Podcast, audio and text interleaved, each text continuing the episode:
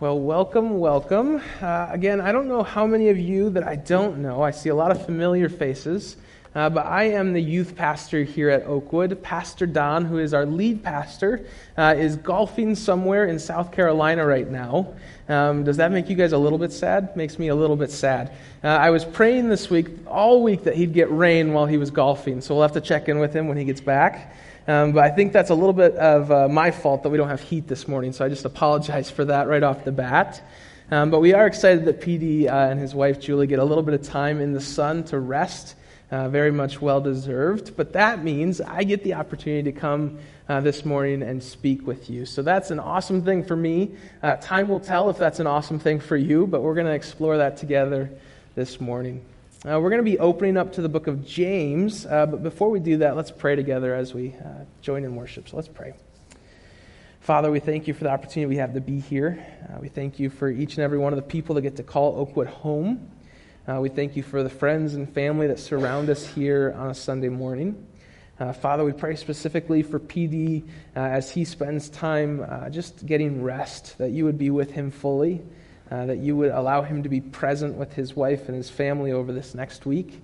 Uh, and Father, hopefully that they might get some sun uh, as they do that together. Father, we just lift them up to you and we just ask that uh, as we open your word this morning, that you would be glorified and you'd be honored in our time together. Father, it's in your Son's name we pray. Amen. So, for those of you who don't know me, I am married. Uh, so, this is a picture of me and my wife and uh, the joy of our world, which is our little dog named Mo- Moses. Um, if you are one of our students here at the church, you've gotten the opportunity to meet Moses, most likely. Occasionally, uh, he will come to one of our youth events and he likes to give lots of kisses and hugs and all the different things. Um, but we are also expecting a baby coming April. Um, so if you guys are not praying for us, we would uh, covet your prayers because that is coming up fast, uh, sooner and sooner and faster and faster. Uh, it feels like each week my wife has a new house project for me, um, and we're just going to chalk it up at this point to that nesting phase uh, as we expect our baby coming up here in April. Uh, every time I say April, it makes me have a little mini heart attack because that's two months away, something like that. Um, so please, if you would, continue to pray for us. But this is my wife, Kylie. She'll be here uh, in the second service uh, this morning. Um, but this is our family. Um, we grew up right outside of Ann Arbor. Uh, any U of M fans in the building? Wow, we are really low this morning, but I do see a few hands. Uh, does that mean you guys are Ohio State fans? We'll just make that assumption. All right. Uh, it's okay. We'll pray for you. Uh, but I grew up right outside of Ann Arbor, so again, I bleed maize and blue. Uh, love University of Michigan sports. Uh, we like to try to make it to uh, as many football games as we can every year. Uh, but that's also where I met my wife. Was a little town called Saline, right south of Ann Arbor. We went to high school together, uh, so we are high school sweethearts, and we've been together for about 11 years now, and we got married three years ago. Uh, so that's where we're from. Uh, after high school, I spent um, some time at Cornerstone University getting my Bible degree. And then eventually, God led us to Oakwood. Um, this is a picture from our winter camp that we got back from about a month ago now. Um, but God has called me at this point in my life to be a youth pastor. Uh, and I'm so thankful that Oakwood uh, gives me the opportunity, me and Kylie really, to live into that role. Uh, so thank you guys so much for that opportunity. Today, uh, we're going to be talking a little bit about the book of James. Uh, but before we do that, I want to share with you guys an experience uh, for me growing up that I absolutely detested. Um, I hate tests. Does anybody else want to raise their hand and just say, Yes, I also hate tests? I've never been a good test taker. I don't know what it is. I, I can study, uh, I can spend hours and hours reading and going over textbooks and doing everything that I should do. But when it comes time for the test, I always seem to have some sort of issue. I've never been a great test taker. Uh, and when I was very young, one of the things that I struggle with the most is spelling. And hopefully, none of my words in my PowerPoint today will be spelled incorrectly, but if you catch one, please let me know. And one of the worst things for someone who's young and not good at spelling is something that happens once or twice a year, and it's called the spelling bee. Oh boy, did I hate the spelling bee. What, what the spelling bee is, if you're not aware, um, maybe you were homeschooled or maybe uh, you went to a private school and they outlawed uh, torture like this. Um, but what they would do is they would put the entire class basically up against a wall or up on a stage or somewhere public where everyone can see you. And then when it came time for your turn, uh, they would call on your name and they'd say, Okay, Ben, spell pterodactyl. And then poor little Ben would be like, Okay, pterodactyl, let's see. T, and they'd be like, nope, wrong. Dang it. All right, I was so close. Pterodactyl starts with a P, I think. So, anyway. The spelling bee was the worst day out of the year because I hate tests and I also was never good at spelling. Uh, my poor mom did everything she could with me. She did flashcards with me. Uh, she got me this big sand table so that I could draw the letters in the sand. Uh, she would go through the words with me and draw them on my back. We did every single thing we could think of to help my spelling, to help me do well on spelling tests and spelling bees. But my friends, I'm sorry to report, I'm still not good at spelling.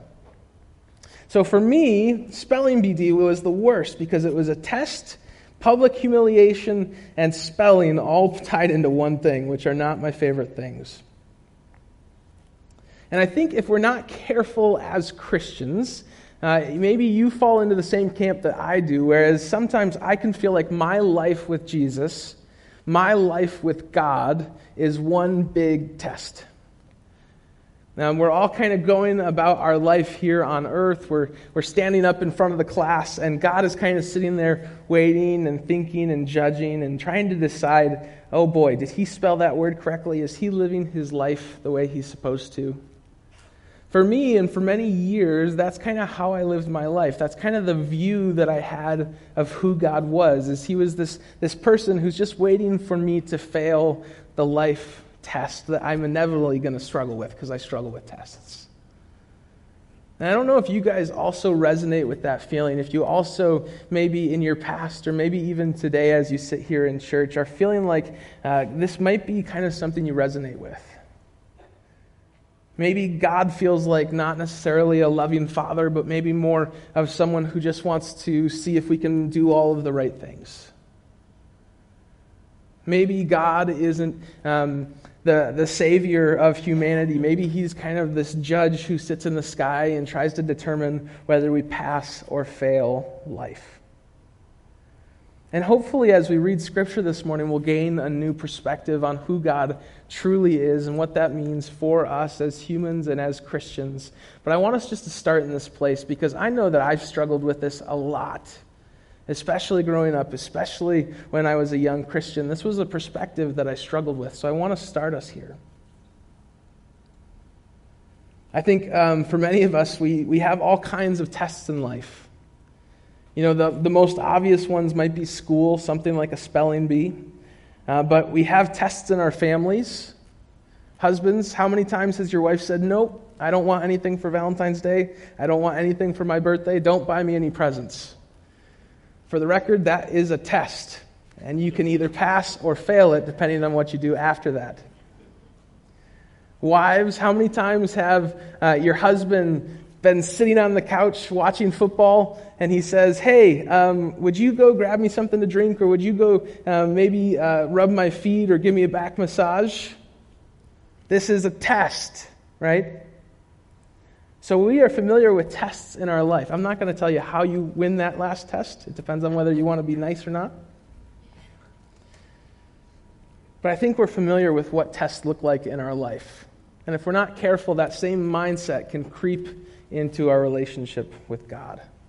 So, we're going to be opening up first um, the book of James this morning. If you have a Bible with you, feel free to open it up. Uh, we're going to be reading in chapter 2, um, but if not, it will be on the screen for us as well this morning. So, James chapter 2, it says this, starting in verse 14. What good is it, my brothers and sisters, if someone claims to have faith but has no deeds? Can such faith save them? Suppose a brother or sister is without clothes and daily food. If one of you says to them, Go in peace, keep warm and well fed, but does nothing about their physical needs, what good is it? In the same way, faith by itself is not accept, a faith by itself, if not accompanied by action, is dead. But someone will say, You have faith, I have deeds. Show me your faith without deeds, and I will show you my faith by deeds. You believe there is one God. Good. Even the demons believe that and shudder. You foolish person, do you, do you want evidence that faith without deeds is useless? Was not our father Abraham considered righteous for what he did when he offered his son Isaac on the altar? You see that his faith and his actions were working together, and his faith was made complete by what he did. And the scripture was fulfilled, what says, Abraham believed God, and it was credited to him as righteousness. And he was called God's friend. You see that a person is considered righteous by what they do and not by faith alone. In the same way, was not Rahab considered righteous for what she had did, what she did when she gave lodging to the spies sent uh, and sent them off in a different direction? As the body without the spirit is dead, so faith without deeds is dead. So for me, this is a very challenging part of Scripture. Because I think as Christians, we can all proclaim that our faith our salvation is in God alone and faith alone. So when we read this scripture in James, it goes against much of what I was taught in Sunday school. And maybe it feels the same way for you. Uh, in Sunday school, oftentimes we're told something like uh, Jesus is knocking at the door of your heart, and all you have to do is say a prayer and let him in. Has anybody heard something like that in Sunday school? Uh, we also teach the ABCs, right? Accept, uh, believe, and um, confess. Yes? ABCs of faith. And oftentimes, when we are teaching our children, we try to boil down the truths of the scripture down to its most simple form. But when we're not careful, uh, like in traditions where I grew up, oftentimes we can tell someone that, hey, all it takes to be saved is to say a prayer. All it takes to be saved is to say a prayer. And it's interesting because if we read something out of Paul's writing, like this in Ephesians, it says this Ephesians 2 8 through 9. For by grace you have been saved through faith, and this is not your doing, it is the gift of God, not a result of works, so that no one may boast.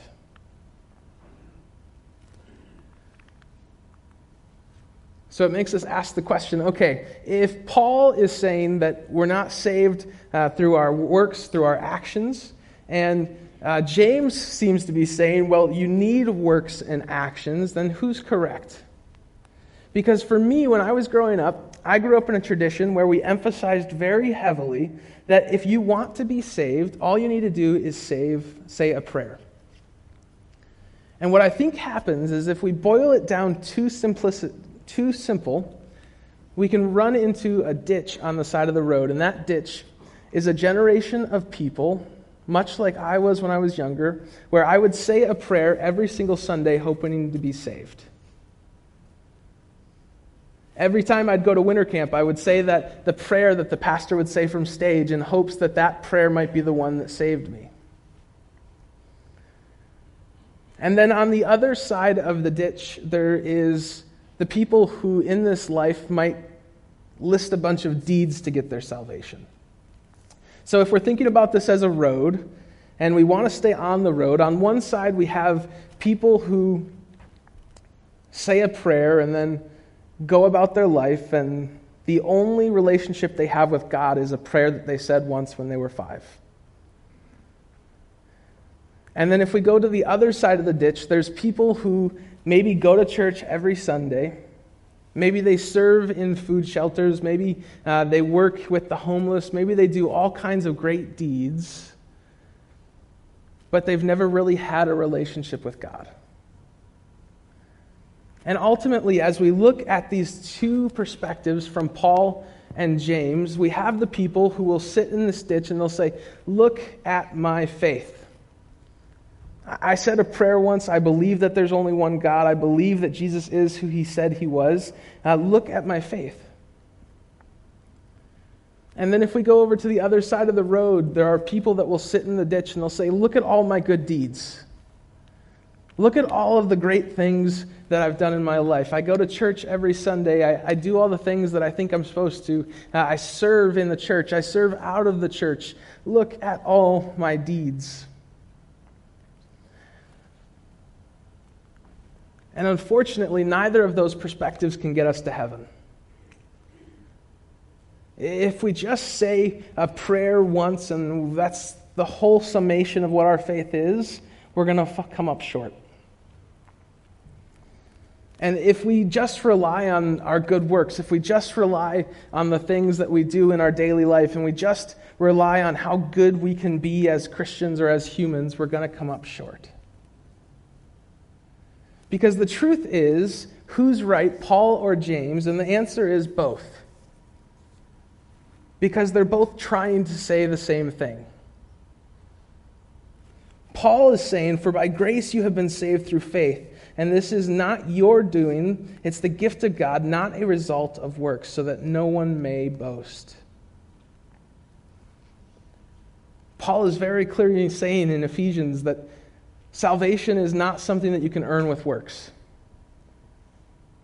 It's not something that you can come up with a list of your deeds and at some point go to God and say, Is this good enough for salvation? But at the same time, James is pointing out that many people say that they have faith, but in reality, they're no better than what a demon might believe. They say they might believe in God, but their actions and the way they live their life proves that their faith is not genuine. So, my friends, I want us just to sit with this for a moment as we think through this perspective, as we think through who's right, Paul or James, I want us to make sure that we're very clear. Christianity is faith in Jesus, and the only way for us to get to heaven is for us to believe that Jesus Christ is who he said he was and accept the forgiveness um, that he gave to us through death on the cross. And for many people, we are taught going through Sunday school, going through church, that if I say a prayer one time and I believe those things, then that is enough. And unfortunately, that's where their relationship with God stops.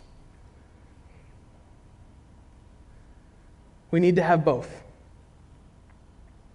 We need to have a faith in God. We need to believe and confess the things that we're supposed to as Christians. But at the same time, if we do that and we do that authentically, there are going to be deeds in our life. The way that we live is going to look different after we come to meet Jesus.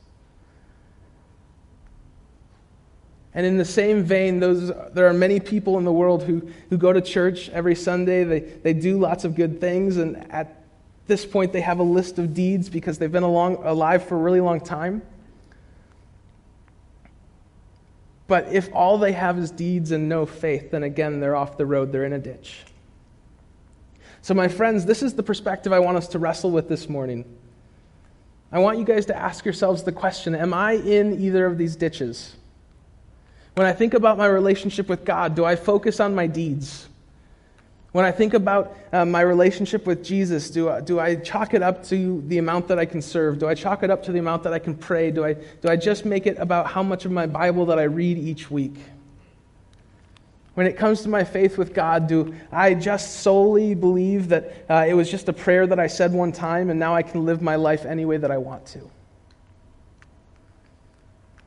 Because I'm terrified for the church, not our church, but I'm terrified for the church, capital C, the global church. That we have too many people in one of these ditches. We have too many people that believe that someday when they get to heaven, they're going to meet Jesus and he's going to uh, say, Hey, good, well done, good and faithful servant. But in reality, their faith was never truly genuine. And I believe on the other side of the road that we're going to have a list of people who went to church every single Sunday. They did all of the things that the Bible says that you're supposed to do as a good Christian, but they never truly had a relationship with Jesus. And I'm terrified for the church that we have too few people whose faith truly drives their deeds, whose relationship with God truly informs how they live their life every single day. Now, it's tempting at this point to get your tomatoes out and your rotten fruit and your rotten apples and throw them at me and call me a heretic um, because Pastor Ben is saying that um, a prayer is not going to save me.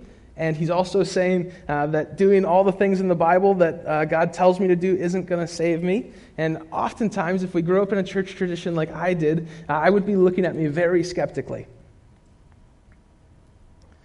And I would encourage you guys as we turn to Scripture, as we read through James this morning, as we read through uh, the passage from Ephesians, we have to have genuine faith. We have to have genuine faith. Because both sides of these roads are not enough. Many people get caught up on either side. And if you're like me, you're hearing this and you're saying, okay, Ben, uh, I don't want to be in this ditch. I don't want to be in that ditch. How do I stay on the road?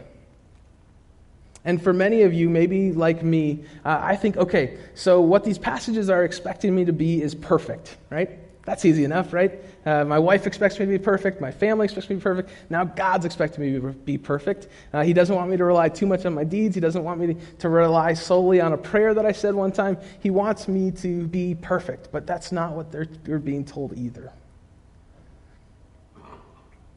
So as we think about this this morning, we're not expected to be perfect. We're not expected uh, to ask the question, how many deeds do I need? We're not expected to ask the question, okay, well, if James says that I need to have deeds if my faith is actually genuine, then what is that number that gets me over the threshold?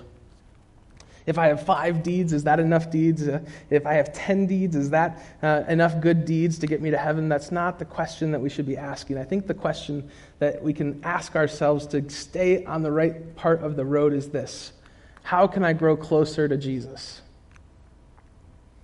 How can I grow closer to Jesus? Because that comes from a different motivation than how many deeds do I need to stay on the road. That comes from a different place than uh, how many prayers do I have to say uh, for salvation do I need to stay on the road. But if we shift our focus to away from those things and to how can I grow closer to Jesus, what we'll find is that our faith will be validated by our deeds because we're actually pursuing Jesus. We're actually pursuing a life and a relationship with Jesus. So, as we ask this question, how can I grow closer to Jesus this morning? I want to just ask you, where are you at with your relationship with Jesus? Do you feel like you're close to Him this morning? Do you feel like you're maybe far away from Him this morning? Do you feel like maybe at some point you said a prayer, uh, but you're not really sure if that prayer was authentic? You're not really sure uh, if that meant what you hope it means? Or maybe you're coming at this question, you're saying, okay, well, I'm pretty close to God because I have a bunch of list of deeds. Oh, hold on, stop. Are you genuinely pursuing a relationship with Jesus? That is the one question I want you guys to answer for yourselves this morning. James is a very challenging book for me because I grew up in a tradition where uh, if you said your prayer and you really meant it deep down in your heart, uh, then you could live your life any way you wanted. Um, you could do anything you wanted to do Monday through Saturday, but Sunday you should probably be at church and uh, you should probably uh, say your prayers when you eat your food. But other than that, you know, that's, that's the summation of what Christianity is. And if that's all that Christianity is to us, if that's all that a relationship with Jesus is to us, then we've completely missed the mark. James is not calling us to be perfect humans because we won't be perfect on this side of heaven. But what he is asking us to do is ask this question How can I draw closer to Jesus? How can I pursue him more deeply?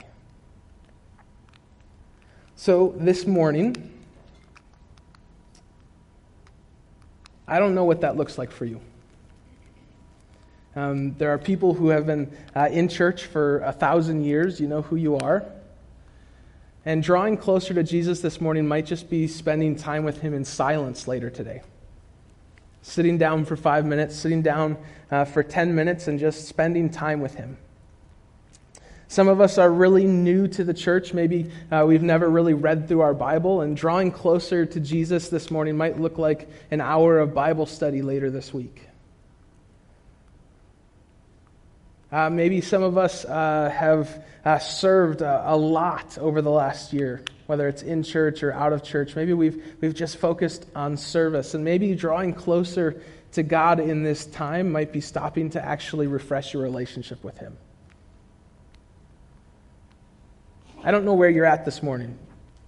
So, as, a, uh, as we get ready to dismiss in the next uh, 10 minutes or so, I just want you guys to start to ask those questions in your mind.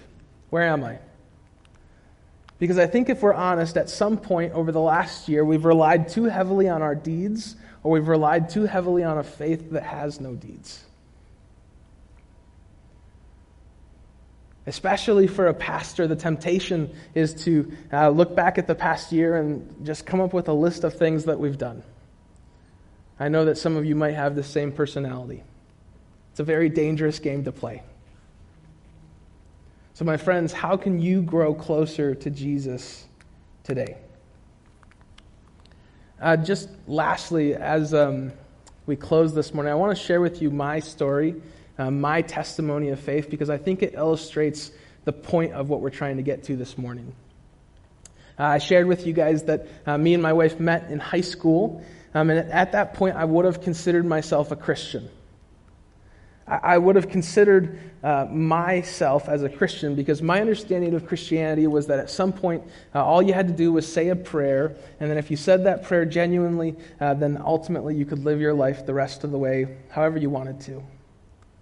And what happened was, I was in a small group at the time. Uh, one of the small group leaders said, Hey, Ben, if you drink a gallon, or no, if you read this book over spring break, I'll give you a gallon of chocolate milk. So, uh, encouragement to our parents and our leaders in the room. Uh, if you want to hang out with a high schooler and get them to read their Bible or read a book about Christianity, uh, it can be as simple as just giving them a gallon of chocolate milk. It can be just as simple uh, as taking them out to go camping. It can be as simple as just inviting them to go to a movie with you. But for me, it was a leader who said, Hey, Ben, if you read this book over uh, Christmas break, we will, or actually it was spring break, I'll buy you a gallon of chocolate milk. So for me, I'm like, okay, I'm all in. Uh, I love chocolate milk. At the time, I was in uh, high school, so I was playing football. I was like, okay, I'm lifting weights. I need the chocolate milk to get swole. Um, so that was, that was right up my alley. So my um, small group leader at the time challenged me to read Mere Christianity by C.S. Lewis. And in that book, what Lewis does is essentially lays out for us what a Christian life should look like. And for me, when I, when I compared my life to what Lewis was teaching on, it was clear that those two things didn't line up. I proclaimed with my mouth that I was a Christian, that I believed in Jesus, but when I actually looked at my deeds in my life, they didn't align with what a true Christian life should look like. So for me, that brought me to a place of repentance it brought me to a place where I needed to turn to God and say, Hey, God, uh, I've messed up. Uh, for a really long time now, I've considered myself a Christian, but I've never truly given my life to you. I've never truly decided that each day I'm going to continue to give my life to you. And that's where this book took me to a place where I needed to recognize that and then repent and give that to God. Soon after that, uh, I felt God calling me uh, to a place where maybe I was supposed to go into ministry. Uh, so immediately I jumped into an internship. I got accepted to Cornerstone University in Grand Rapids. And at that point, I had gone from one ditch dangerously close to another ditch. Because instead of uh, having this genuine faith that was driving my deeds, it became very tempting for me to say, okay, uh, I'm going to follow God now. I, I need to uh, get my life right. I realize that all of these things in my life aren't matching up with what a Christian life should look like. Uh, so I'm going to start to do all these lists of things to try to become a better Christian. And by the grace of God, He's steered me into a place now uh, over the last five, six years where I am hopefully uh, more into the middle of the road. Where the deeds that I do are driven, hopefully, by a genuine faith. And when James is talking about these people who either claim only, hey, I have faith, or only I have deeds, I can resonate with that so well because I've lived both of those experiences in my life. So, again, I ask you the question how can you grow closer to God this morning?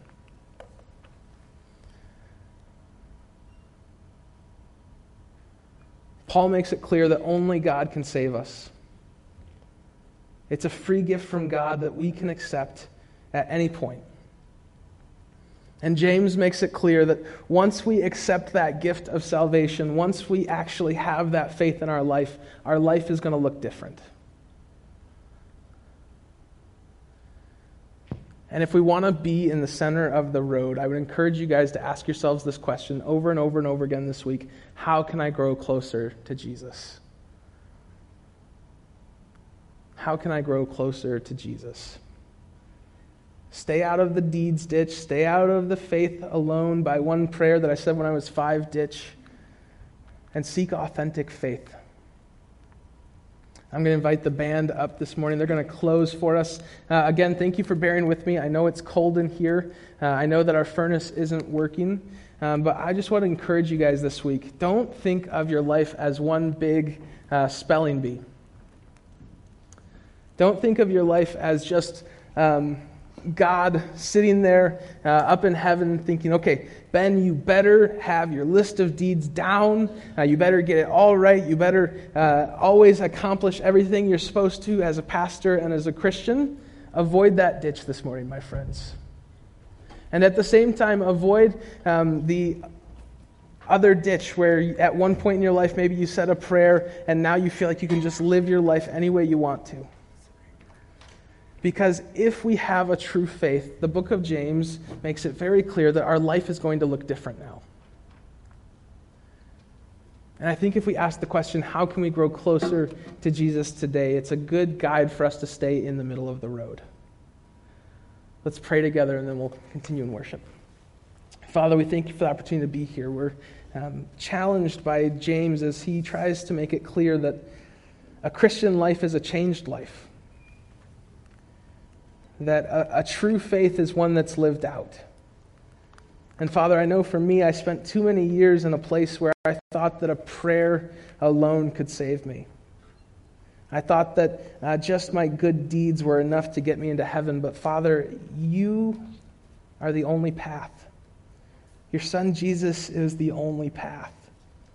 And unless we pursue that fully, we're going to end up in one of these ditches. So, Father, we love you. We thank you. And as we sing graves into gardens, help us to be reminded of what our true faith is, what our true rock is. Father, we love you. It's in your Son's name we pray. Amen.